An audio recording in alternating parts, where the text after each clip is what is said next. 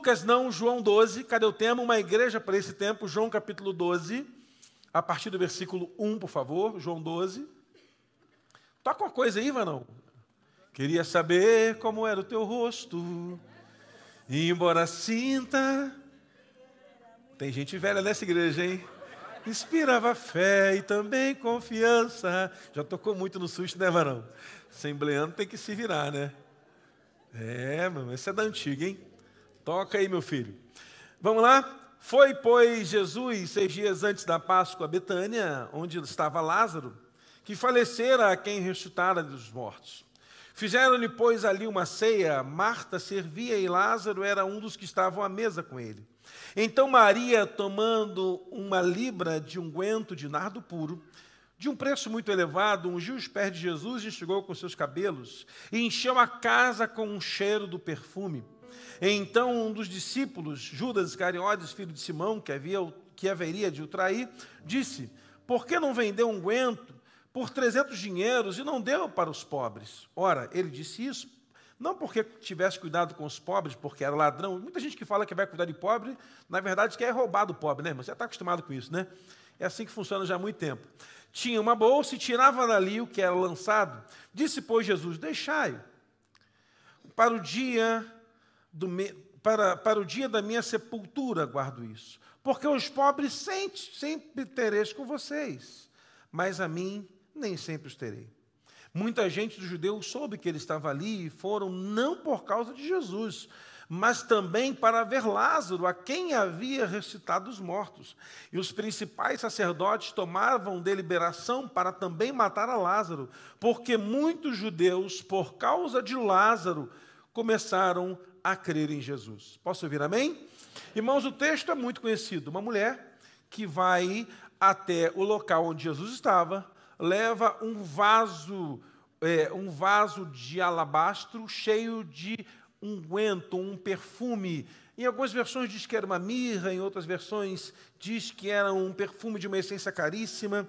Não sabemos a origem do perfume, mas sabemos que essa mulher, Maria, ela sai da sua casa, ela pega o seu unguento, ela planeja todo esse tempo e ela derrama o, aos pés de Jesus em adoração a Ele.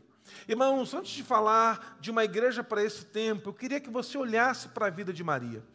Essa Maria é uma mulher diferenciada.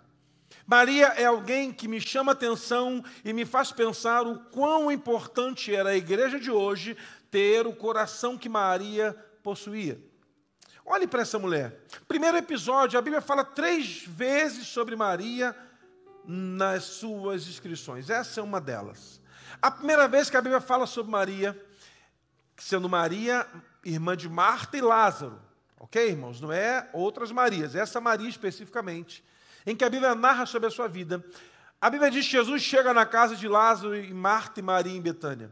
E Marta está trabalhando, preparando a ceia, porque Jesus, onde ia, levava com ele doze discípulos. Você imagina, doze discípulos chegando na casa de Marta e Maria e Lázaro, e foram comer naquela casa. Lázaro está sentado ouvindo a mensagem de Jesus e Maria está sentada aos pés de Jesus. E Marta fica até um pouco enfurecida, dizendo: Senhor, manda minha irmã vir me ajudar. Eu estou aqui sozinha trabalhando e ela está aí nos teus pés sentada. Eu estou aqui servindo, trabalhando numa correria louca, comida para esse monte de crente que anda contigo, e lá, 12 homens, tudo pastor, que deve ser a turma que mais come na igreja e fala que não.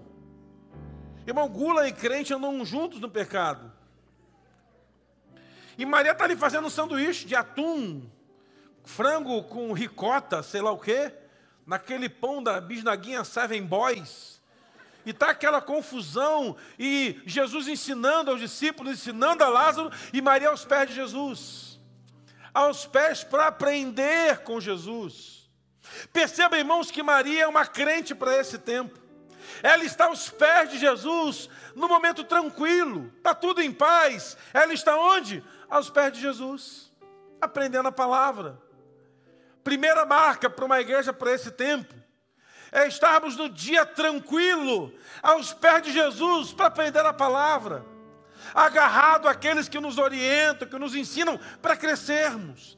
A fase está boa, A maré está para peixe. Está tudo favorável, pastor. Eu ando na rua, quando eu boto o pé na porta, para até de chover. Em Curitiba é um pouco mais difícil isso, né? Porque parece que é o contrário. Você bota o pé, a chuva cai, você tira o pé, a chuva para. Mas a com Maria é diferente. Está tudo em paz, irmão. Sorteio na igreja, Maria ganha o CD. Retiro de casais, o número de Maria aparece quatro vezes lá para ganhar os brindes. Eu ganhei duas, mas só valeu uma. Eu não sei nunca sorteado nada, mas ganhei lá. Maria está tudo em paz, está no pé de Jesus. Segundo momento que fala sobre Maria, quando Lázaro morre. Jesus chega na aldeia, demora quatro dias, Lázaro está morto, enterrado, sepultado. Marta chega lá para falar com Jesus. Jesus para na porta da cidade e fala: manda chamar Maria. E Maria vem correndo. Marta chega perante Jesus e começa a argumentar com Jesus sobre a ressurreição. Jesus fala assim: Não, eu sou a ressurreição e a vida. Aquele que crê em mim, ainda que esteja morto, viverá. Imagina Jesus falando isso, irmão. Ele não falou assim, né? Eu sou a ressurreição e a vida. Não, essa é empolgação. Jesus é aquele Irmão, eu creio que Jesus era um cara empolgado para falar: olha, eu, Marta, sou a ressurreição e a vida, aquele que crê em mim, ainda que esteja morto, viverá. E aí Marta fala: eu sei, na ressurreição dos últimos dias, porque nós sabemos que blá blá blá blá, blá tá, tá, tá bom, chama lá Maria, chama lá Maria, que não vai dar para discutir teologia. Irmãos, Jesus veio para libertar Marta do luto e Marta quer discutir teologia sistemática com Jesus.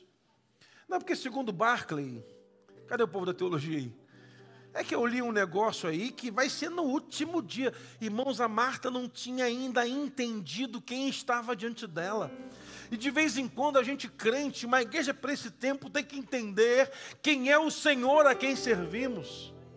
Deus falou que vai operar o milagre, não tem que discutir com médico, com teologia, com provisão, com diagnóstico, não tem jeito, o milagre vai acontecer.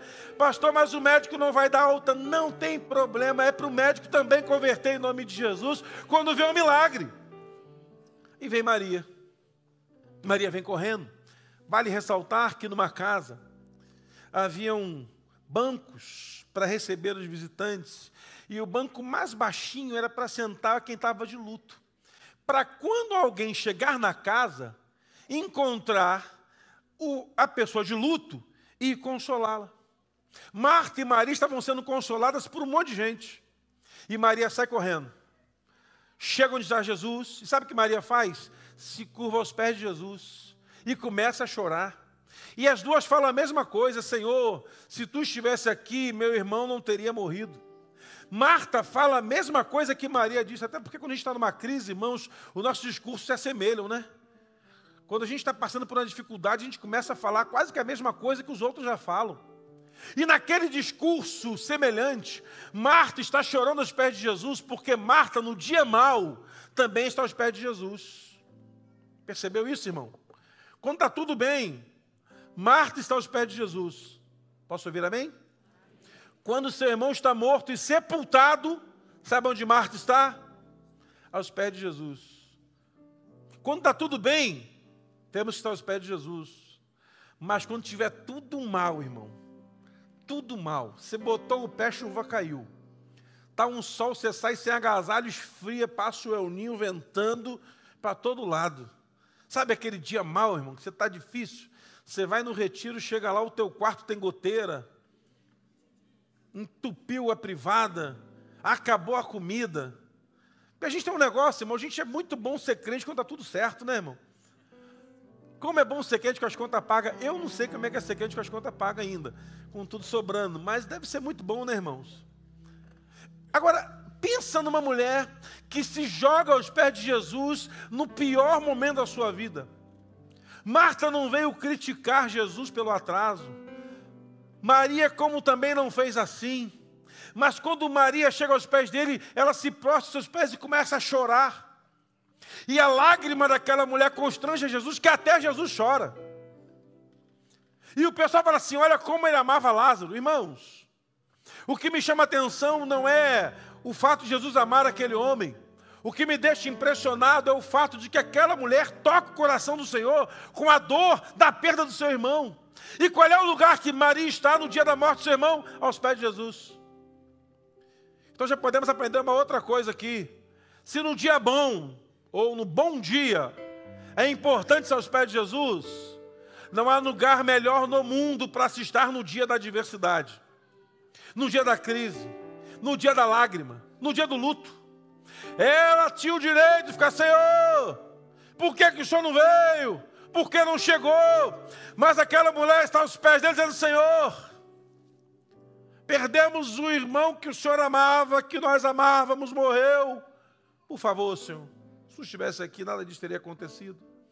Pessoas que sabem entender as crises e as fases. Sabe qual é o problema, irmãos, que eu observo hoje? Não na nossa igreja, mas de um modo geral que a mensagem do triunfalismo nos faz estar com Jesus no dia que está tudo bem. Mas quando fica tudo mal, abandonamos a fé. Somos questionados no que cremos. Irmãos, é na crise que a gente cresce. É no vento contrário que somos erguidos pelo Senhor.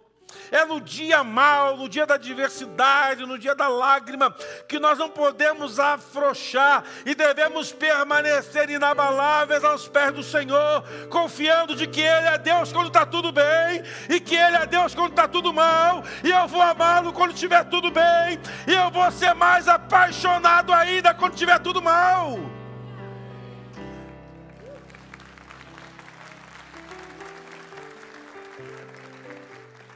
Eu não sei você, mas eu sou pastor. Você não é pastor, nem todos são, né? Mas nesses 20 anos de pastor, irmão, que eu sou, eu já aprendi um negócio. O pastor da televisão não é um pastor igual a um ser humano normal. Ele é de outro planeta. Ele é do planeta, sei lá, sei lá qual. Os caras não têm problema. Só contam coisa boa, só vai dar certo, meu irmão, eu numa luta tremenda, e não que vai acontecer e tal, não sei o que, eu me refugiei em retiro de pastores. Vou lá no retiro de pastor, porque lá, e é pior ainda, só contaram vantagem. Não que na minha igreja converteu 400 numa oração só e batizou 3.600 e, e irmão, a gente fez a campanha lá, um irmão só deu um milhão. Falei, meu Deus, eu estou mal demais. Aí eu fiquei pior. Eu fiquei pensando, rapaz, mas ninguém tem problema, só eu. Até que eu descobri a vida real, irmãos. É muito bom contar vantagem, né, irmão? Fala a verdade, né? Você quando chega com aquele teu carrinho lá, que não é o melhor do mundo, mas é o seu, tá pago, se for assim melhor ainda. Você para do lado de um carro mais velho, você tira até, né? Ó. Mas quando está do lado de uma Lamborghini, você baixa a cabeça assim, ó. E eu falei lá em casa, entre o poste e a Lamborghini, procure o poste. Se tiver que escolher de bater, bate no poste. Porque, é, doutor, Melhor opção, né? É a melhor opção, né? Ah, pastor, essa Ferrari, deixa aí, deixa aí, deixa aí, pai, deixa, deixa, deixa, deixa. Para que deixa longe, a gente vai depois. Irmãos, como existe hoje pessoas que entraram na igreja procurando soluções para o seu problema ao invés de estar aos pés de Jesus. Problema financeiro, procure um banco. Ele vai te resolver seus problemas lá. Problemas de crise na sua saúde, procure um médico, ele vai te, te assessorar, te atender. Na alma, procure um psicólogo, um psiquiatra, um psicanalista, um psicoterapeuta, um psique alguma coisa. Pastor, minha crise é imobiliária, procure fazer um consórcio. É, minha, irmão, é, quiser, procure um consultor para sua empresa. O Senhor ele é muito mais do que tudo isso. Tem pessoas que limitaram a sua caminhada de fé por aquilo que vieram buscar na igreja. É óbvio que muita gente chegou aqui porque tinha um problema. E chegou aqui, ó, eu tenho um problema no casamento, vou para a igreja, Deus solucionou, vai embora. É isso que acontece muitas vezes. O cara está passando uma luta com o filho, vem para a igreja, bota o filho, o filho melhora, se converte, o pai abandona a fé. Por quê? Porque não conseguiu estar aos pés de Jesus. Precisamos estar aos pés de Jesus no dia bom, ou no bom dia, e no dia mau. No dia mau, irmãos, é que o Senhor reconhece a nossa fé. É quando olhamos para um homem chamado Jó, que a única coisa que lhe sobrou foi a mulher da sua aliança ao seu lado. E as pessoas criticam aquela senhora, eu disse semana passada, pensa numa mulher que enterra todos os filhos no mesmo dia, que o marido perde todo o seu gado, toda a sua colheita, perde a sua casa, perde tudo, fica doente. Essa mulher começa a enlouquecer, meu Deus, o que está acontecendo, Senhor? Mas a mulher de Jó olha para o lado e vê o marido doente, com câncer na pele, língua apodrecendo, o hálito dele de rebentado, todo destruído. mas um cara que confia em Deus acima de todas as coisas. Igreja para esse tempo. Irmãos, quando tudo estiver bem, esteja aos pés de Jesus. Mas quando tudo estiver mal, permaneça aos pés de Jesus. E temos o terceiro momento que a Bíblia fala sobre Maria. Depois do que o irmão foi ressurreto, depois que Jesus ressuscitou o seu irmão, ela está naquele ambiente para agradecer. E não é uma coisa muito natural de crente. A gente faz uma grande festa para celebrar os amigos, mas nem sempre somos capazes de fazer uma grande festa para celebrar o Senhor. Haviam dez leprosos no leprosário. A Bíblia diz que os dez homens estavam ali e o leprosário, se você não sabe, era uma proliferação de lepra. Porque qualquer mancha na pele, por mais simples que fosse, era enviada para um leprosário. Imagina um local onde tem muito doente e a doença vai se proliferar. Aquele que tem uma lepra avançada vai passar para aquele que tem uma lepra menos avançada, ou até para aquele que nem uma lepra tem e só tem uma mancha na pele. O sacerdote olhou e falou: é lepra, leprosário. O leproso saía da sua casa sem despedir do pai e da mãe, com a roupa do corpo, ele ia para o leprosário e se estabelecia ali até o dia da sua morte. Se fossem à cidade, precisavam ir tampando o bigode, colocando sobre eles a roupa de leproso, balançando um sino, gritando: Chegou leproso na cidade. Todos afastavam, eles passavam, e depois que eles passavam, pegavam perfumes e jogavam nas calçadas para lavar a rua, para tentar desinfectar da lepra. Esses dez homens um dia estão parados numa aldeia onde bebiam da mesma água, comiam da mesma comida, se duvidar, dormiam até no mesmo ambiente. Jesus passa na entrada da cidade e os dez começam a correr gritando: Jesus, tem misericórdia de nós, tem misericórdia de nós. Jesus do lado de fora nem entra na aldeia, ele grita: Ó, oh, vai lá e mostra para os sacerdotes que vocês foram curados. E a Bíblia diz que os dez saíram correndo avassaladoramente em direção ao sacerdote. E aí, irmão, a lepra, um caía a orelha, outro caía dedo, outro caía o nariz entortava, o, o, olho descaía, a pele ia soltando, os membros perdiam força. E esses caras começaram a correr, correr, correr, e foram percebendo seus corpos sendo transformados. Imagina, irmãos, no movimento em que você está pedindo uma coisa a Deus aqui, e à medida que você se move para ir na direção da ordem do Senhor, Deus vai curando você nesse processo, porque é assim que funciona. Deus te dá uma palavra aqui, e à medida que você se move, a cura vai acontecendo. É para você crer nisso em nome de Jesus. A cura vai acontecendo, eles vão correndo, sendo curados, e começa a festejar. E o para diga: gente, para! O que, que foi? Está percebendo? Estamos normal. Vamos voltar lá para dizer obrigado. E os nove falam: não, tem muita coisa para fazer. Tem mulher para ver, filho para ver, tem final de campeonato. Lá no Couto Pereira. Hoje tem jogo lá, né? Vamos ver. Me chamaram para ir, eu falei, não dá tempo. Se o culto fosse às sete, dava, mas seis e meia não dá tempo. É, vai ter festa de criança, formatura de filho, tem com decoração na empresa, vão ganhar a placa do governador. Mas um fala: não, mas eu vou voltar.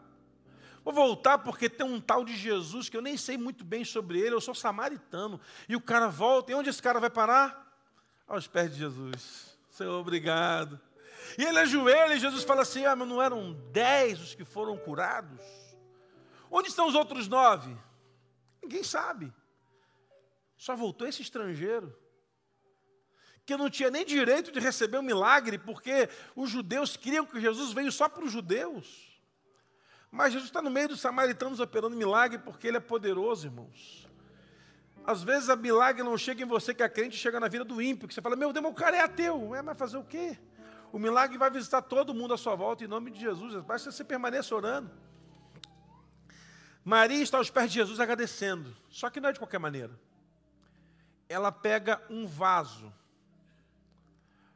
de um recipiente, um recipiente chamado alabastro.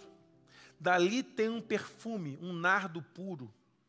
Judas fez a conta de que aquele perfume dura, deve ter custado 300 dinheiro, ou um dia de trabalho, que era um drenário, um drenário vezes 300 dias, que era o período de data daquele tempo, um ano tinha 300 dias, então um ano inteiro. Judas fez a conta rápida e falou assim, cara, o que essa mulher está desperdiçando aos pés de Jesus não tem preço.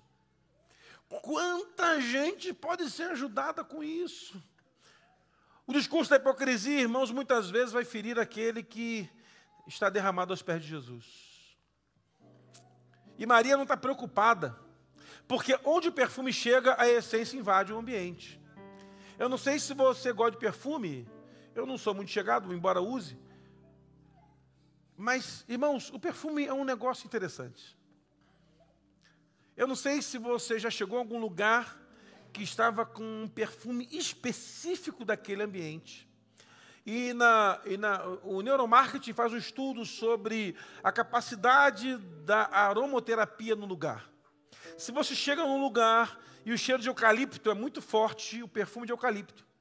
Onde você chegar em outro lugar e aquele perfume foi inalado de novo, você vai lembrar do primeiro local onde você sentiu aquele perfume de eucalipto. O Subway fez uma matéria e descobriu que lançar o pãozinho com cheiro de pão fresco vai fazer os americanos lembrarem da vovó que assava o pão em casa. Olha que coisa interessante. Então vocês passavam cheirinho de pão, ó, oh, a vovó lançou o pão.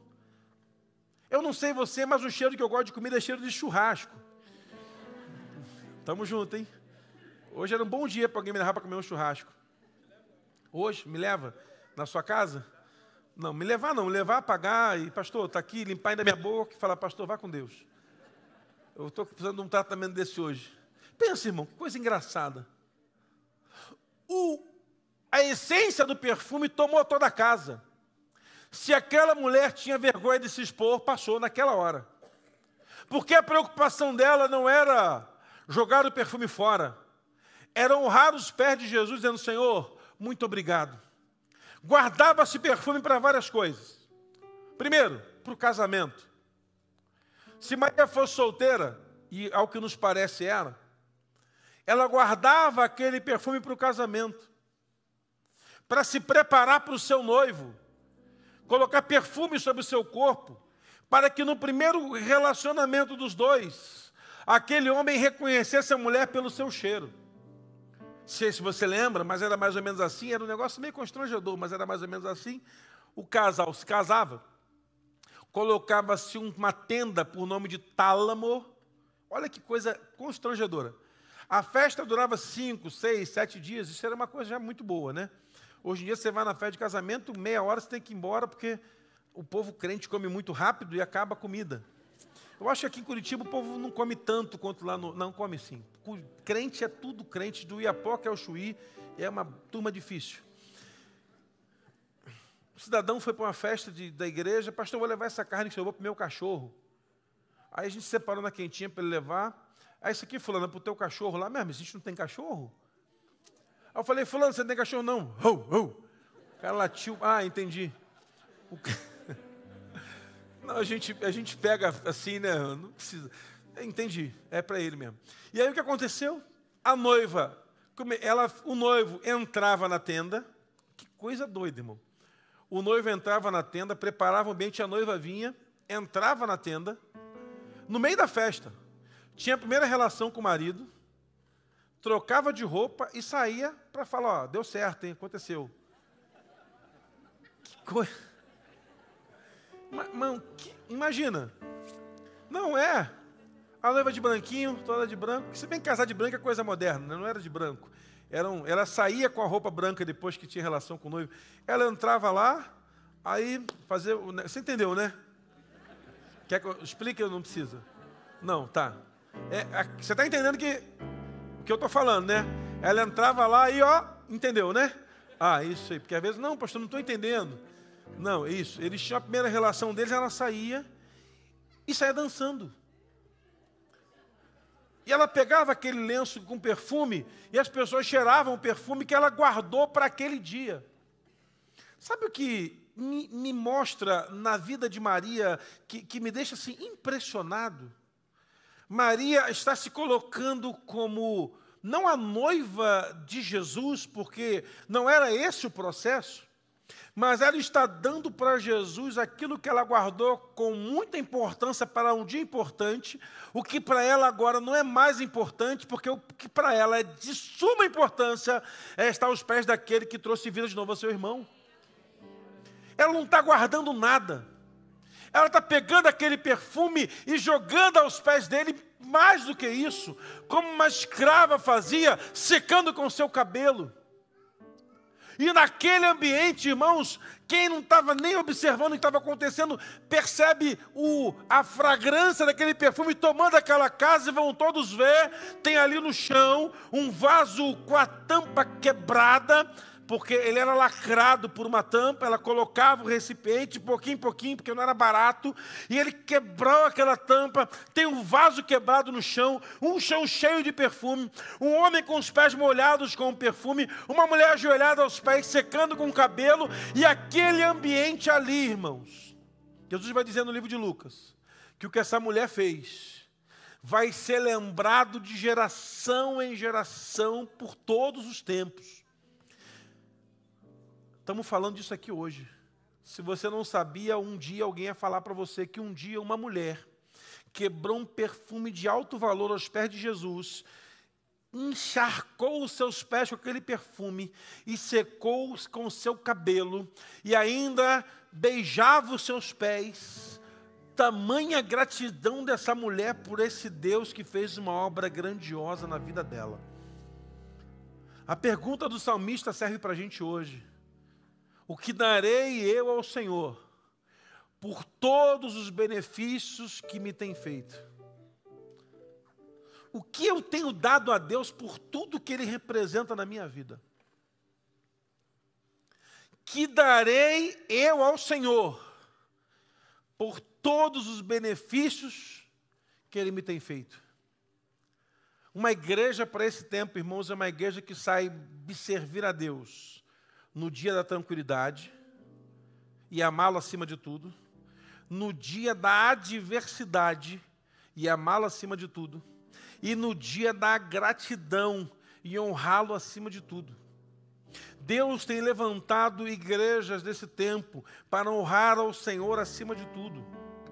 Nós não temos dificuldade, irmãos, de aplaudir a todos que estão à nossa volta, mas de vez em quando temos dificuldade de honrar ao Senhor por inteiro.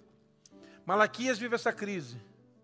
Malaquias 1 vai dizer que o povo ia para o governador entregando a sua melhor oferta. Pegava lá o melhor animal, levavam para o governador para ganhar algum benefício. E quando iam para Deus, levavam tudo que sobrava. E reclamavam assim: Senhor, por que, que lá os ímpios têm um templo melhor que o nosso? Por que, que lá as coisas estão melhores que as nossas? Por que as bênçãos chegam lá? E aí me aparece um homem chamado Malaquias que fala: o homem tem roubado a Deus. Nos seus dízimos, nas suas ofertas. E a gente acha que dízimo é só dinheiro. E é até um pouco medíocre esse pensamento nosso, porque dízimo não é só dinheiro. Dinheiro faz parte do processo. Mas quantas coisas podemos dar a Deus da nossa trajetória? Nosso tempo, nossa vida, nosso serviço. Irmãos, então, entenda, você pode ofertar a Deus muito mais do que recursos. Quem sabe com o seu conhecimento ofertado a Deus pode gerar um curso aqui na igreja que vai mudar a história de alguém que vai fazer o curso com você e vai se tornar um profissional numa área que talvez supere até você. Por que não crer nisso? Por que não crer que eu posso ofertar a Deus a minha casa para ser uma célula e abençoar os meus vizinhos, a minha família e ver toda a minha geografia transformada em nome de Jesus? Por que não ofertar a Deus o espaço da minha empresa para ser um local de oração para abençoar pessoas? Irmãos, como Deus tem sido bom para conosco. Mas sabe qual é a impressão que eu tenho? Que a igreja desse tempo tem sido a igreja que só tem buscado receber de Deus. E quanto mais vier de Deus, melhor para mim. E não consegue ser aquela que retribui ao Senhor cada benefício que nos tem feito. É constrangedor imaginar que ainda haja um crente nessa igreja que não dizima. Eu acho que seja impossível isso. Eu acho que é impossível crer que há um crente nessa igreja que não está ainda participando de uma célula. Irmãos, a célula é o local da maior restauração da história da humanidade. Entenda, irmãos, que lá no passado a igreja não começou num prédio, começou numa casa. E esse conforto todo vai ser para trazer as pessoas que na sua casa serão transformadas em nome de Jesus. Uma igreja para esse tempo, irmãos, não pode deixar de olhar para missões e dizer: olha, missionário, eu estou aqui. Esse pastor Efraim, por exemplo, ele, irmãos, esse camarada é um fenômeno. Ele faz trajetos gigantescos e longínquos para cuidar de duas igrejas, para revitalizar de igrejas que estavam fechadas. Fechadas. Eu, quando era mais romântico no passado, ouvi dizer assim: não, mas as portas do inferno nunca vai prevalecer sobre a igreja, nunca vai fechar. Vi muitas já que fecharam. Batista, então, perdi as contas. E aí levantam-se pessoas que amam Jesus acima de tudo, como a história dos avamentos. O pastor Miguel e eu assistimos um vídeo de um cidadão que descobriu, um, um inglês que descobriu uma cidade é, lá perto do Alasca, né, aquele lugar, né, que era uma 500 habitantes, uma de, degradação moral total, prostituição, alcoolismo, filha estrupada por pai, irmão violentando irmã, mãe tendo filho com filho, uma coisa deplorável. E esse homem largou tudo que tinha. Foi ser missionário nesse determinado lugar. Servia Jesus nesse endereço. E ele começa a pregar o evangelho onde ninguém vai. Irmãos, pregar Jesus em Curitiba é muito mais fácil do que em tantos outros lugares, onde aquele frio congelante e aquele homem, irmãos, consegue gerar um avamento que toda a cidade se converte a Jesus. Sabe o que é isso, irmãos? Alguém que não se privou de entregar algo para Deus. Irmãos, a única coisa que Deus quer é a nossa vida por inteiro. A única coisa que o Senhor precisa de uma igreja que se entregue a Ele por inteiro não dá mais para entregar ao Senhor 99% da nossa vida. Estamos diante, irmãos, de um tempo em que o inimigo está para se levantar, ou na verdade já se levantou, está para se manifestar, para destruir tudo que é moral que a sociedade mundial carrega. Todos os valores da sociedade vão ser confrontados um dia, porque o diabo vai se levantar com força contra todos nós. E sabe o que vai acontecer, irmãos?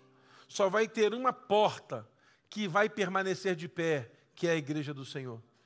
Por isso que a gente canta que a perseguição nunca parou a igreja. Nunca parou a igreja.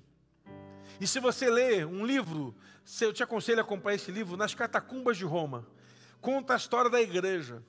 Os romanos não iam onde tinham defuntos. Então o que a igreja fez? Para não serem mortos, se reuniam dentro dos cemitérios, nas catacumbas. E lá, o que, que acontecia? O Império Romano dizia assim: o imperador romano é, não tem mais um cristão debaixo do governo romano. Acabamos com todos.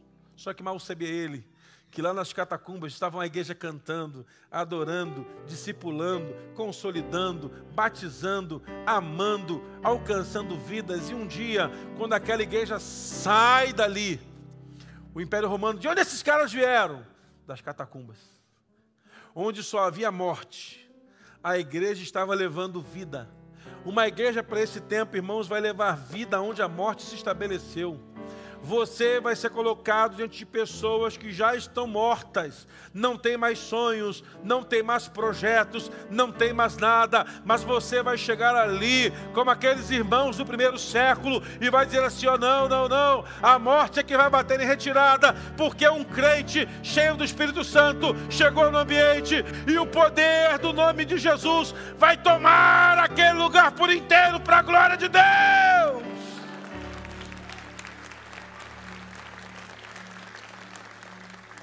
Ali, irmãos, talvez tenha sido o principal ajuntamento de avivamento da igreja do primeiro século. Roma achou assim: matamos todos. Mal sabe o imperador que sempre vão ter fiéis, que nunca se dobrarão ao sistema que o mundo nos oferece. Vai chegar um tempo, irmão, que eu vou começar a entrar em igreja para aprender pastor. Não vai demorar muito tempo, não. Eu vou falar assim: ó, tem mais pastor aí, não sou só eu, não. Prende por idade. Prende, não, por idade eu me lasco também. Prende por tempo em Curitiba. Eu estou aqui há menos tempo, leva os outros. Leva quem nasceu aqui primeiro, os que nasceram na região, e leva por último os estrangeiros. Vai ser assim, irmão. José Miguel vai ser o último.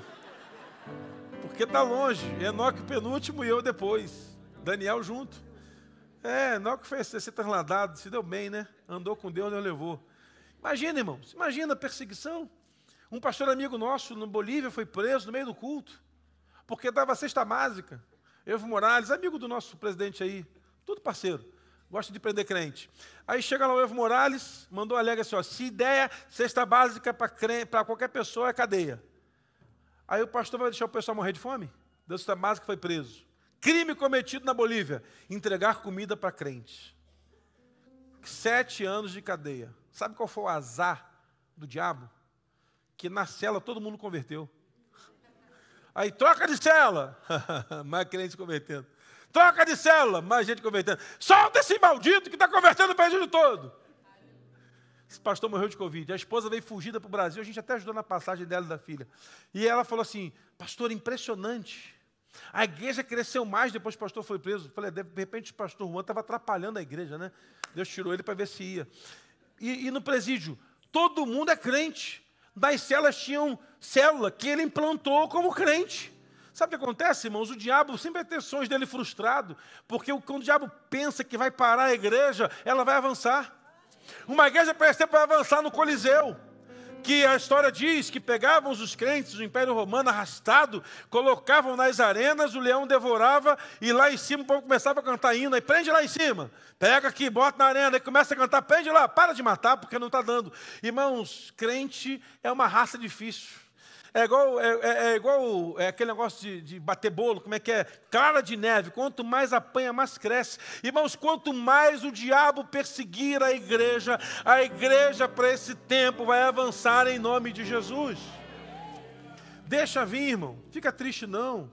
Pastor, o que vai ser da igreja? O céu. Ah, lá vai ser tranquilo.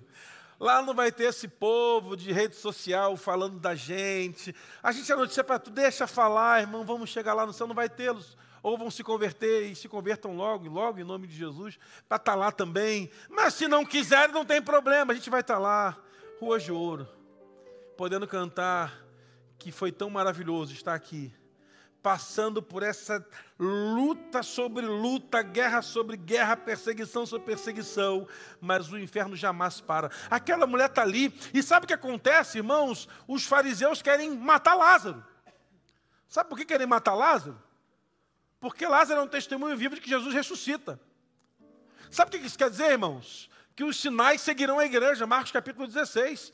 As pessoas virão para essa igreja pelos sinais que essa igreja apresenta de pessoas que entraram aqui desenganadas pelos médicos, arruinadas na saúde, arruinadas financeiramente, arruinadas na família, mas não vieram para buscar solução para isso, vieram para buscar o poder que é no nome de Jesus, aí serão transformadas. Aquela mulher não pediu nada para Jesus, caiu a seus pés, derramou perfume, e aquele ambiente foi tomado por aquela essência que todos se curvaram para. Meu Deus, que loucura é essa? É o perfume dessa mulher aí, 300 dinheiro, que loucura? Não. Ela sabe quanto vale uma libertação. Só sabe o valor da libertação aquele que foi liberto. Só sabe o valor da, da, da, da liberdade aquele que um dia esteve cativo num cativeiro. Só sabe o valor de não ter um demônio atormentando a sua mente, aquele que um dia teve. Só sabe o valor da saúde, aquele que um dia foi curado. Só sabe o valor de um casamento feliz, aquele que teve um dia um casamento infeliz. Só sabe o valor de um bom, de um prato cheio de comida, aquele que um dia teve um prato vazio. Irmãos, sabemos o valor do céu porque um dia íamos para o inferno. Por isso a gente dá valor ao céu. E quando falo do céu, eu glorifico, eu pulo, eu celebro. Sabe por quê, irmãos? Alguém me perguntou aqui assim, um dia, pastor, eh, né, uma pessoa veio aqui no culto, pastor, eu sou muito entusiasmado para pregar. Eu falei, claro, meu irmão, eu ia para o inferno. Sabe o que é isso?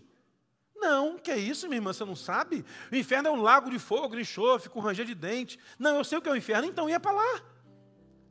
E não adianta ser banguelo, não. O diabo vai implantar dente em você sem anestesia. Pastor, mas eu tenho, eu tenho alergia à anestesia. Vai ranger gengiva. Mas vai arranjar alguma coisa. Não tem esse negócio, não. Vai arranjar alguma coisa. Mas como é bom que aqui ninguém vai para o inferno para a glória de Deus. Somos cidadãos dos céus. Porque Ele vive. Posso crer no amanhã. Porque Ele vive temor não há, mas eu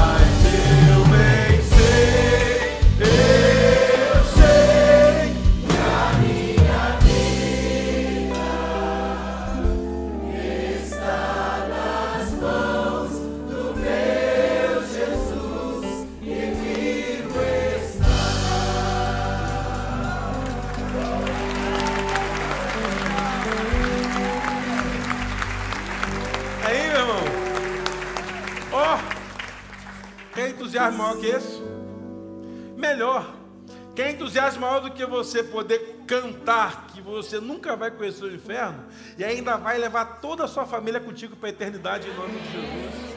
Tem coisa melhor, irmãos? Por isso que tem que estar entusiasmado. Um crente sem entusiasmo, ele é um defamador do evangelho. Um crente carrancudo, chato, é, é um defamador do evangelho, irmão. Tem que estar feliz, rindo de tudo, celebrando. Celebrando. O diabo, irmãos, às vezes coloca uma enfermidade no sujeito, você continua lá cantando, batendo palmas, servindo a Deus. Uma esposa de um pastor amigo, irmão, eu fui visitá-lo e ele falou comigo assim, que a esposa dele havia falecido já. Eu fui visitá-lo. Ela tirou o seio esquerdo, depois tirou o seio direito, perdeu o cabelo. E aí eu fui pregar na igreja dele, ela estava ainda doente, ela de cabelo verde, peruca verde. Eu cheguei lá e falei assim, tudo bem, como é que está lá aí, Luiz? Agora eu troco de cabelo toda semana.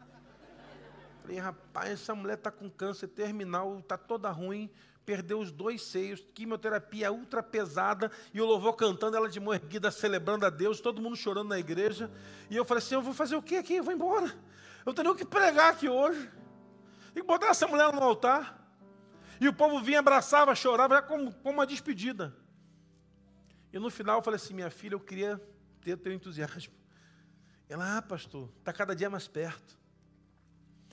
Está cada dia mais perto da promessa se cumprir na minha vida. Porque a única coisa que vale para a gente, irmãos, é saber que a gente vai morar no céu. O resto pode passar, irmãos, porque a Bíblia diz que tudo aqui vai passar. Você pode perder casa, pode perder pode tudo. Mas uma coisa, o maligno não vai tirar de você as mansões que o Senhor separou para a sua vida celestiais. Então é por isso que a gente pode crer no amanhã. Jesus pegou o pão, partiu e disse: É meu corpo que é partido por vocês. Por nós, Igreja Batista Alameda, e por cada crente do Brasil que está cultuando conosco lá online. A Bíblia diz que ele partiu o pão e disse: Esse é meu corpo, que é partido por vós. Pegue o pão nesse momento, feche seus olhos. Eu quero orar contigo nesse momento. Se você ainda não entregou sua vida a Jesus, hoje é um bom dia para isso.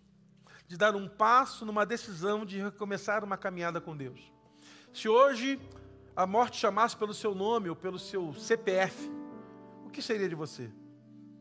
Aonde você passaria a eternidade? Lázaro diz: Ainda bem que eu vou morar no céu. Essa vocês não conhecem, não. Ainda bem eu vou morar no céu. Tem que ensinar essa pro pessoal depois, né? Essa é boa, né?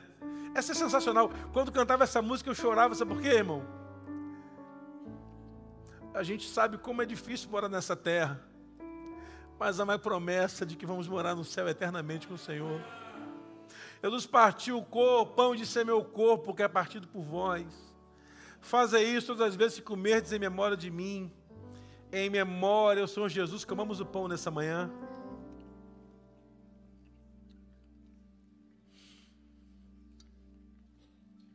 E depois de haver ceado, ele tomou o cálice, dizendo: É uma nova aliança no meu sangue. Fazer isso todas as vezes que beberdes em memória de mim. Em memória, Senhor Jesus, tomamos o cálice nessa hora. Eu queria convidar você que está aqui nessa manhã, talvez afastado da caminhada da fé, que ainda não entregou sua vida a Jesus, a sair do seu lugar e vir até o altar do Senhor, dizendo: Olha, eu quero entregar minha vida a Jesus. Peça para quem está ao seu lado conduzir você. Olha, me leva lá, eu quero ir lá. Se você quer entregar sua vida a Jesus, recomeçar a sua caminhada em Deus, você vai sair do seu lugar e vir aqui à frente. A gente quer abraçar você, orar com você.